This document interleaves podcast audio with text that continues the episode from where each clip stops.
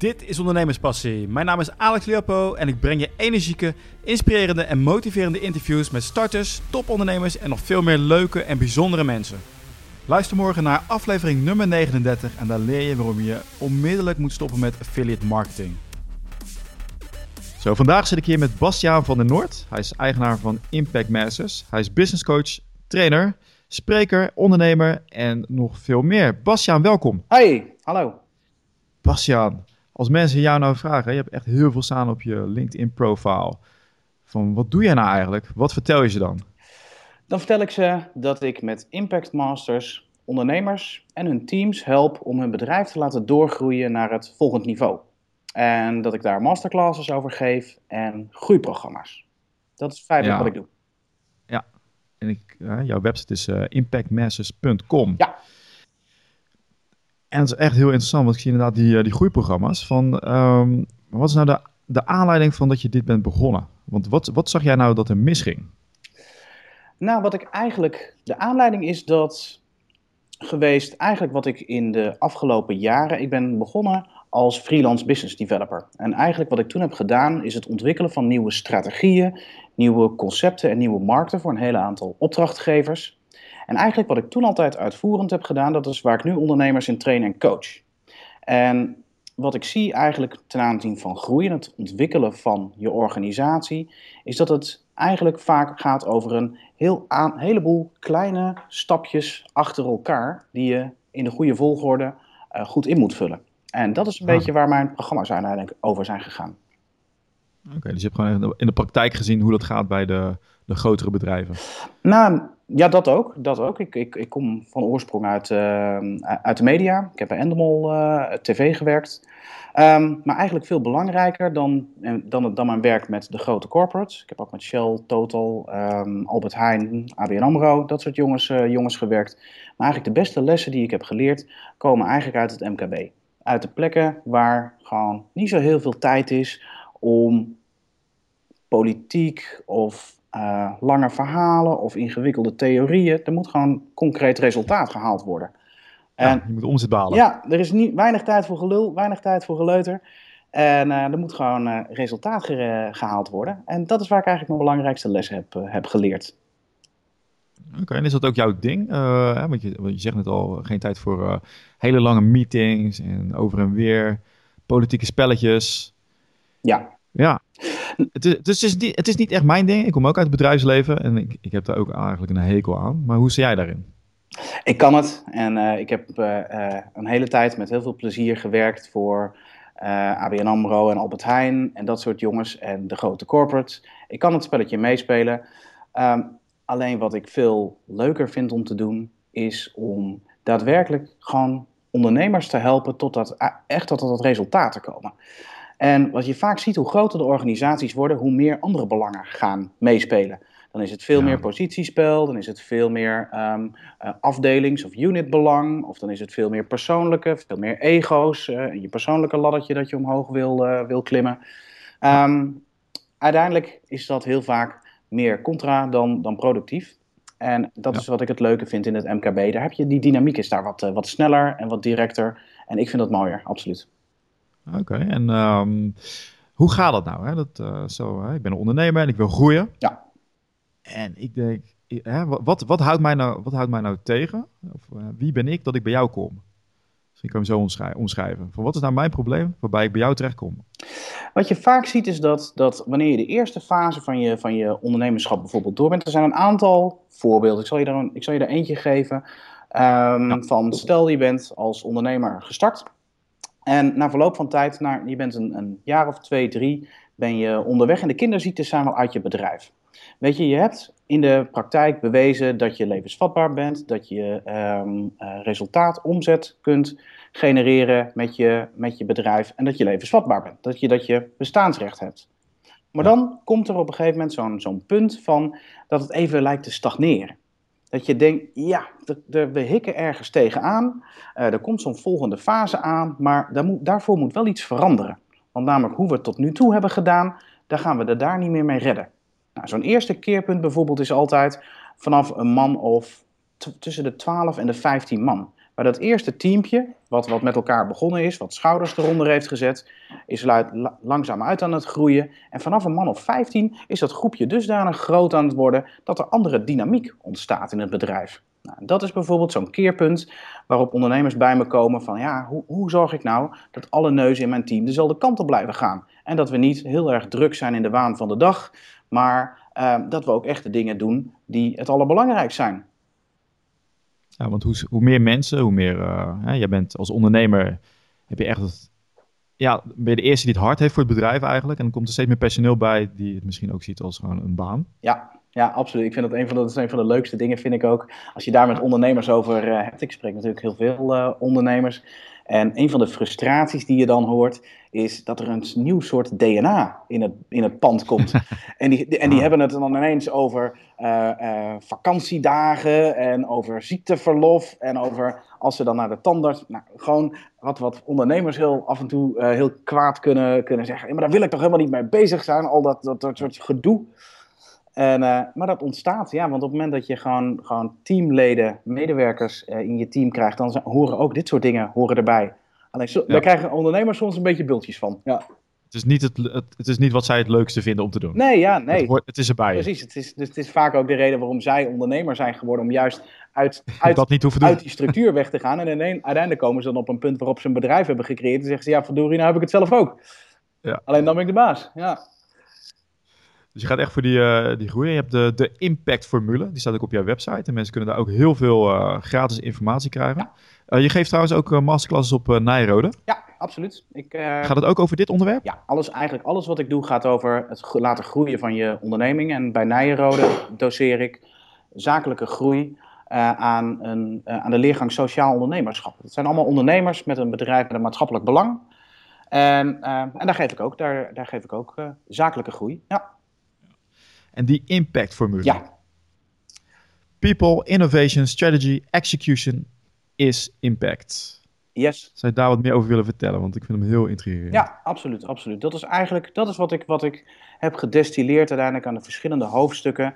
Toen ik startte als, uh, als ondernemer, als, uh, als freelance business developer, ben ik nagegaan voor mezelf wat nou de verschillende stappen waren waar ik ondernemers doorheen begeleide. En daar is uiteindelijk de impactformule uit ontstaan. Uh, het begint bij People. En dat is eentje die komt uit Jim Collins, uh, Good to Great. De beste, ja. ja bekend boek? Be ja, ik ken ja? Ah, absoluut een klassieker. Als je hem, uh, wie, voor wie hem niet gelezen heeft van de, van de luisteraars, absoluut een van de aanraders. Good to Great. En dat was ook van neem de juiste mensen aan. In plaats van dat je mensen aanneemt en die helemaal moet kneden om voor jou te werken, stond daar, dat kan me nog herinneren, misschien heb ik het mis, maar er stond inderdaad in, zorg in ieder geval dat je de goede mensen aanneemt. En dat helpt je gigantisch. Absoluut. Jim Collins zegt: uh, First who, then what. De meest succesvolle bedrijven zoeken eerst de juiste mensen aan boord. Om vervolgens met de beste mensen te bepalen wat de beste route is. En heel veel ondernemers doen dat eigenlijk andersom. Die hebben eerst een idee en gaan dat vervolgens uitwerken in een, uh, in een businessplan. En um, gaan daarna vervolgens zeggen: Ja, maar daar heb ik deze en deze en deze mensen bij nodig. En vervolgens gaan ze aan de slag. En Jim, Jim, Collins zegt eigenlijk, draai dat om. Zoek eerst, zoek eerst uit wie de beste mensen zijn, wie je nodig hebt. En zorg die dat je in je team, uh, in je team hebt. En ga vervolgens met die mensen kijken wat de beste route is. Dus first who, then what. Oké, okay, maar dat is ook gigantisch moeilijk, lijkt me. Ja, dit is denk ik het onderwerp waar de meeste ondernemers um, het meeste tegenaan lopen. Alle people-vraagstukken. Hoe zorg je dat je de juiste mensen aan boord krijgt, aan boord houdt? Maar ook hoe zorg je dat je weer afscheid neemt van mensen die niet meer op de juiste plek uh, zitten. Ja. Ik heb het daarover uh, uh, de theorie van A-spelers. Hoe zorg je dat je een team bouwt van A-spelers? Um, en dat, is natuurlijk, dat zijn de mensen die het, meeste bij je, het beste bij je bedrijf passen op de kernwaarden die je hebt geformuleerd. Dus het beste aansluiten bij hoe jij je dingen doet. en die tegelijkertijd heel erg bijdragen aan de productiviteit. Dus die heel erg hun bijdrage leveren aan het resultaat van het bedrijf. Nou, wat je, wat je wil is mensen die en goed bij je passen en heel veel um, bijdrage leveren. Dat zijn de A-spelers. Maar heel vaak zie je dat er ook B, C en D-spelers in het bedrijf rondlopen. Ja, van deze, ja, en, en D-spelers is het makkelijkste, zeg maar. Dat zijn de mensen die eigenlijk niet meer zo goed bij je passen en die ook niet meer zo productief zijn. Dat is een, een categorie, daar moet je afscheid van nemen. Maar wat eigenlijk veel, um, wat veel vaker voorkomt en wat veel gevaarlijker is, zijn, de, we noemen dat in een kwadrantje als je dat tekent, A, B, C en D, uh, zijn de C-spelers. Zijn de mensen die wel super productief zijn in je team, maar die niet echt lekker passen in de manier waarop je je ding doet. En een voorbeeldje waar, wat ik altijd geef is um, zo'n verkoper. Zo'n onwijs succesvolle verkoper die um, uh, ontzettend gedreven, doelgericht, resultaat gaat van deur naar deur, van deal naar deal uh, en ontzettend veel omzet oplevert voor het bedrijf. Maar aan de andere kant ook niet echt lekker in het gareel te krijgen is. Weet je, dat is zo iemand die Zo'n eigenzinnig iemand. Ja, die elke keer als je afspraken maakt, dat hij er net weer een beetje omheen manoeuvreert. Dat hij elke keer weer net de, de, de korte bocht, uh, de bocht afsnijdt. Um, en die net niet lekker past. Dus iemand die bijvoorbeeld als je in, in je organisatie zegt, wij gaan voor de langdurige partnerships. En wij hebben um, um, uh, uh, lange, lange termijn relaties hebben wij hoog in het vaandel staan. En je hebt een verkoper die van deur naar deur, van deal naar deal gaat. En te, die, die al lang nadat de handtekening gezet is, alweer weg is. Uh, tegen de tijd dat er ergens iets ontstaat bij een klant. Ja, dat gaat niet matchen. Dat past niet nee. in de organisatie. En dat komt in de praktijk heel vaak voor. Ja. En dat is ook de plek waar, of, of dat is de cirkel waar het meeste geld verloren wordt. Mishires, uh, mensen aannemen die uiteindelijk toch niet blijken te passen in het uh, team. Of uh, mensen die, nou bijvoorbeeld, als je sales team groeit, om in dit voorbeeldje te blijven, dan een van de veel, meest gemaakte fouten is: je maakt je beste verkoper, wordt uiteindelijk je sales manager. En dat heeft twee, twee slechte dingen tot, tot gevolg. Namelijk, je bent je beste verkoper kwijt en je hebt een matige sales manager terug. Want het zijn namelijk hele twee verschillende vakken. En goed zijn in de een is, meestal het, um, is het meestal zo dat je niet ook goed bent in het, in het ander. Ja. Allemaal people vraagstukken. Hoe zorg je nou dat je de juiste mensen op de juiste plek krijgt en dat je een team hebt waar, waar iedereen op zijn, op zijn positie zit en dat hij zelf ook goed presteert. Dat, dat je een positieve, lekkere cultuur hebt. Dat is eigenlijk. Ja. En dan gaan we naar innovation. Ja, innovatie is eigenlijk de, uh, de plek waar het gaat over. Daar liggen je, uh, weten waar je groeikansen liggen. En ondernemers zien eigenlijk vaak eerder te veel dan te weinig kansen. Um, dus dit is meer een, meer een categorie, weet je, je kunt overal geld mee verdienen en er zijn heel veel mogelijkheden om heen te manoeuvreren als ondernemer, maar er zijn maar een aantal kansen waar jij als organisatie echt substantieel beter in zult zijn dan wie dan ook. En heb je heel duidelijk in beeld wat dat is? Wat voor jou de kansen zijn waar jij het beste op kan richten? En vervolgens, op het moment dat je dat weet, dan weet je dus ook heel helder wat je niet moet doen. En dat is misschien wel het belangrijkste in de, innovatie, uh, in de innovatiecirkel. Namelijk een hele heldere keuze wat je wel doet, maar er zijn dus nog veel meer dingen die je niet doet. Ja, zo van je kan er wel geld mee verdienen en het zijn, uh, anderen doen het ook, alleen het is niet jouw ding per se. Jij bent beter in een ander vak, of een ander terrein. Ja. Dus laat je niet, laat je niet, uh, laat je niet daarin verlokken dat je dat gaat doen. Ja, focus is een van de meest, meest gehoorde uitdagingen voor ondernemers. En dat zit echt ook in deze, in deze, onder andere in deze innovatiecirkel. Het gaat ook over je businessmodel. En het business model canvas gebruik ik bijvoorbeeld heel veel hier. Over hoe je... Lean startup. Ook, lean is absoluut een belangrijke methodiek. En, dus dat zit heel erg in die, in die hoek. Weet waar je groeikansen liggen. En dan gaan we naar de strategie en dan, het, uh, dan zie ik ook staan dat je het hebt over de Rockefeller Habits. Ja. Daar wil ik graag wat over hebben. De strategie. Absoluut. Rockefeller Habits, uh, de ja. groeimethodiek van, uh, van Vern Harnish. inmiddels heet het, het boek Mastering the Rockefeller Habits is vorig jaar opnieuw uitgekomen in een 2.0 versie. En dat heet nu Scaling Up. Um, en in strategie gaat het eigenlijk, als ik het plat sla, over twee dingen. Namelijk, heb je glashelder um, uh, wat je, waar je op de lange termijn naartoe wil met je organisatie. Heb je een verre stip aan de horizon gedefinieerd? Of wat Jim Collins noemt, heb je een B-hack, een big, hairy, audacious goal. Een grote, harige, uh, uitdagende doel. Ja. Uh, dat is het eerste wat je belangrijk, wat je moet hebben. Weten waar je op de lange termijn heen wil. En vervolgens het aan de andere kant wat je nodig hebt, is glashelder in beeld wat je dit kwartaal kan doen om daar dichterbij in de buurt te komen. En dat zijn eigenlijk de twee belangrijke punten. Veraf en heel dichtbij, dit kwartaal, dat is waar het over gaat in strategie. Want alles wat daartussen ligt is belangrijk, maar ik heb inmiddels ook geleerd dat de werkelijkheid er uh, nooit uit gaat zien zoals ik in mijn Excel-calculaties uh, heel mooi kan voorspellen. Um, dus daar wil ik ook niet heel veel aandacht aan spenderen met mijn klanten. Ik wil wel weten, liggen we op koers? Maar het zijn voor mij meer meetpunten en tussenpunten dan dat het een doel op zich is. Ik wil namelijk werken in het kwartaal. Ik wil kijken, wat zijn nu de belangrijkste prioriteiten? Maar ik wil wel zorgen dat die dingen die we nu in dit kwartaal doen, direct in verband staan met die verre stip aan de horizon. En dat is waar strategie voor mij heel erg over gaat. Dan heb ik daar gelijk een goede vraag over, hoop ik. Ik hoop dat het een goede vraag is. Want hoe weet jij dat de, eh, de strategie die je hebt uitgekozen, of de taken voor dat kwartaal, of die ook leiden tot het gewenste resultaat? En daar bedoel ik mee, je kan bijvoorbeeld iets kiezen, dat je denkt dit gaat werken en dan werkt het niet. Hoe zorg je dat je dat van tevoren beter in kaart brengt? Dat je de juiste methodieken hebt. Ja, dat is inderdaad, dat is een, dat is een hele goede vraag. Ehm, Gelukkig, ja. mooi. Absoluut. Nou, eigenlijk wat, wat, het, wat, wat ik het belangrijkste vind is doordat je klein iteratief werkt, zoals ik dat, zoals ik dat noem, kleine stapjes maakt. En ik, ik maak altijd het uh, learn and do, learn and do, learn and do cirkeltje. Je doet iets en je leert ervan. Je doet iets en je leert ervan. En als je leert dat iets niet werkt, dan pas je het aan. Uh, en juist het werken met een aantal belangrijke uh, hoofdprioriteiten. Elk kwartaal heeft elke organisatie maximaal vijf prioriteiten op de agenda staan. Namelijk, de meeste klanten, als ik ergens mee start, die hebben een lijst van wel 20, 30 prioriteiten soms. En dan komen we aan het eind van het kwartaal bij elkaar en hebben we er 25 van de 30 gehaald. En zeggen, ja, dat is best goed toch? Ja, dat is misschien best wel goed. Maar vaak is het zo dat die vijf die niet gehaald zijn, zijn of vaak de vijf grootste, of vaak de vijf moeilijkste, of vaak stiekem toch wel de vijf belangrijkste onderwerpen waar we meters op wilden maken. En soms hebben we dan heel veel kiezeltjes gedaan en niet de grote keien gepakt. Dus dat is er één. Zorg dat je, uh, uh, zorg dat je weet dat je aan de grote keien aan het werk bent. En vervolgens breekt die grote keien van een kwartaal breekt die af in um, een kwartaal bestaat uit drie maanden. En een maand bestaat uit vier weken. En een week bestaat uiteindelijk uit vijf dagen. En zo breek je elke keer steeds kleinere eenheden breek je af wat je wil gaan doen. Ja. Dat gaat, daar gaat ritme heel erg over. En dat is, dat is een onderwerp van executie. Dat is de volgende, volgende cirkel.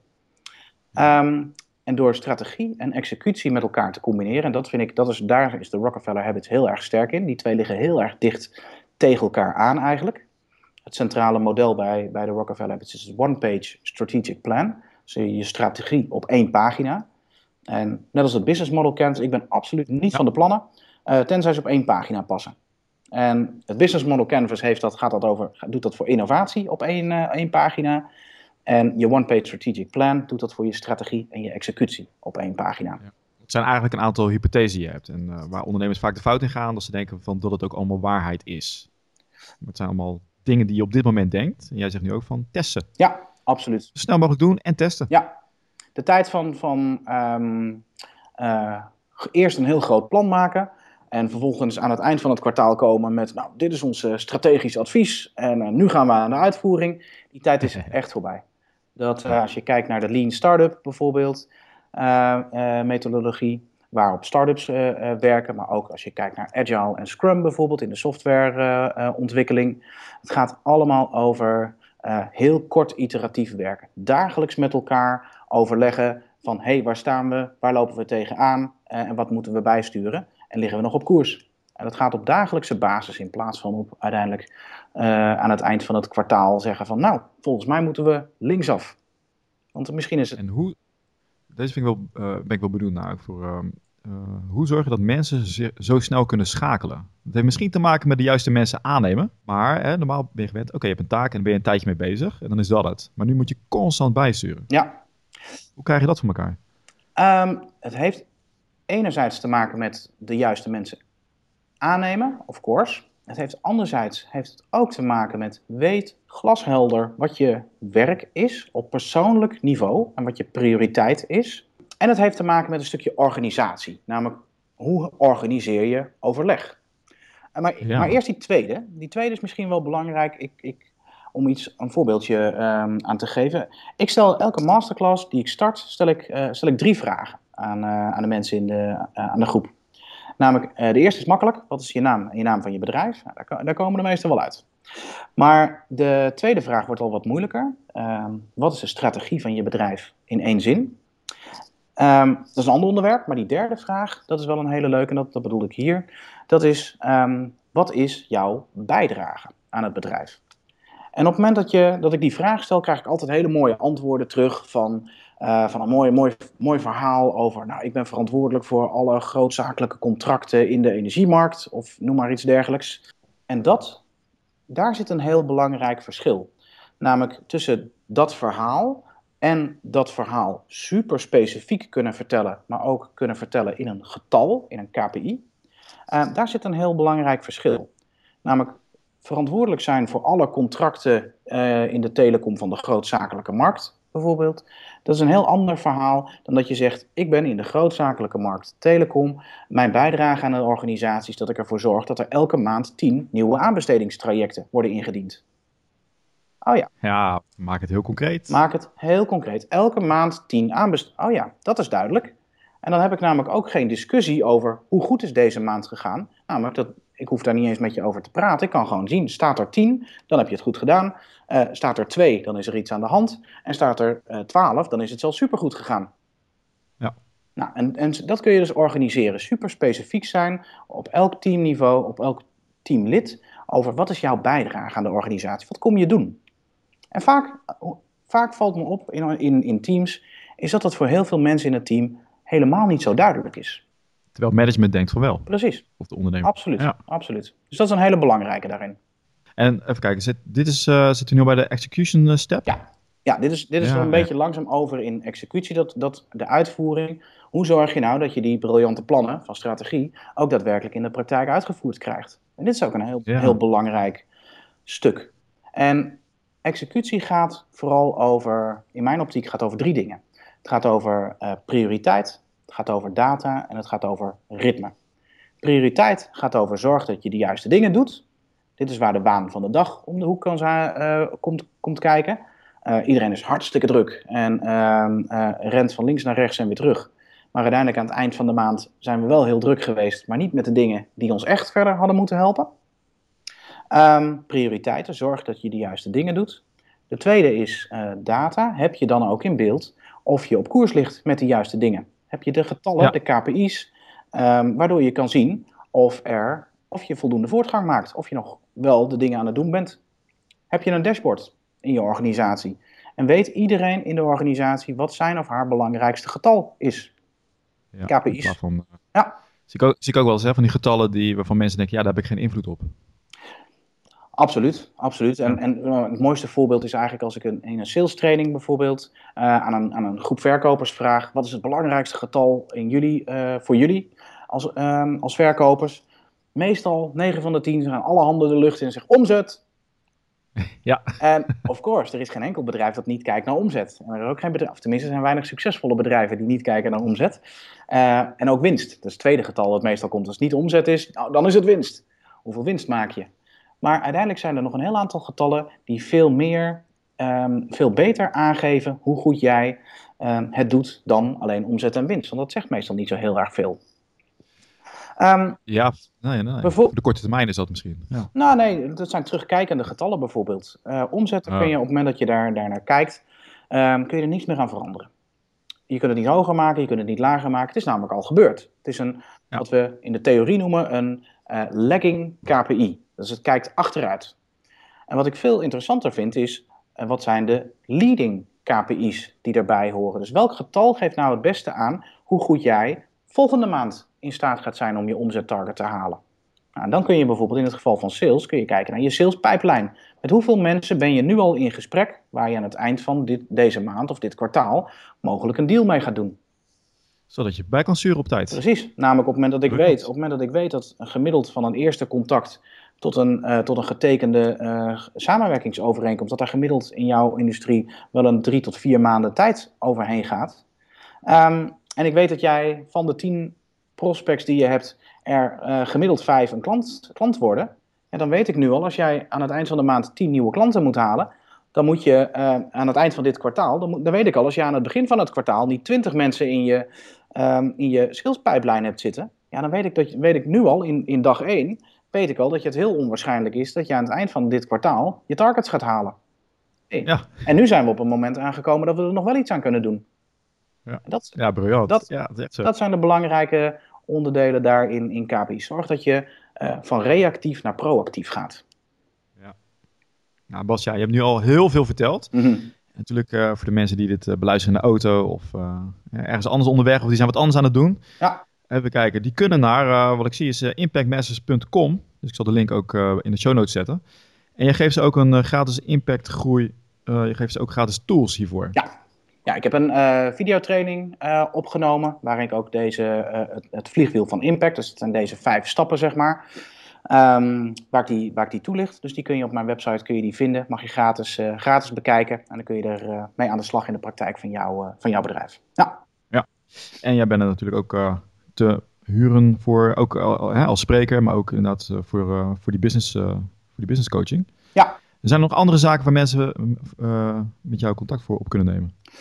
Um, nou, eigenlijk feitelijk niet. Eigenlijk het enige wat ik doe is ik geef masterclasses en groeiprogramma's. Uh, of in company of aan groepen ondernemers. Dus voor, voor organisaties tot en met um, ehm, 15 man, zeg maar. Die wat kleinere organisa organisaties. Daar geef ik Impact Business Mastery als groepsprogramma geef ik daar uh, aan. En voor de wat grotere clubs geef ik uh, vanaf 15 man 15 tot nou, grofweg 50, 60 man. Dat is een beetje de, de orde van grootte waar ik het meest in, uh, in werk. Um, dat zijn in-company trajecten. En dat is eigenlijk het enige wat ik doe. Okay, nou, niet het, het, enige, het allerbelangrijkste. Ja, ook het allerleukste. Bastiaan, ja. ik, vind, ik vind het echt uh, heel leuk. Ik ben al heel uh, erg geïnteresseerd inderdaad dat Lean Canvas en uh, dat principe, inderdaad die bijsturing wat je net vertelde van kijk vooruit en niet alleen maar achteruit. Nu kan je er tenminste wat aan doen. Ja, geniaal. Geniaal is dat. En heel veel mensen die nu gaan luisteren, die denken van, waarom heb ik dat zelf niet bedacht? Ja, maar dat, dat is ook het, het dat? Ja, dat is ook het met, met, met groei. Weet je, het is geen rocket science. Ik ben niet de eerste die komt praten bij mijn klanten over prioriteit. Ik ben niet de eerste die komt praten over strategie. En ik ben ook niet de eerste die zegt over dat een goed team uh, belangrijk is. Um, dus al die individuele onderdelen, het is echt geen rocket science. Maar het is wel een rocket science om de juiste dingen in de juiste volgorde op elkaar gestapeld te krijgen. Want in de praktijk, weet je, lukken 80% van alle voorgenomen plannen lukken niet. Dus het is wel, het is niet moeilijk, maar het is ook niet eenvoudig. Mooi uitgelegd. Bastiaan, dankjewel voor je, voor je komst. Ja, graag gedaan. Luister naar aflevering nummer 37 wanneer jij wil weten hoe jij meer dan 300 reacties kan krijgen op je blogpost.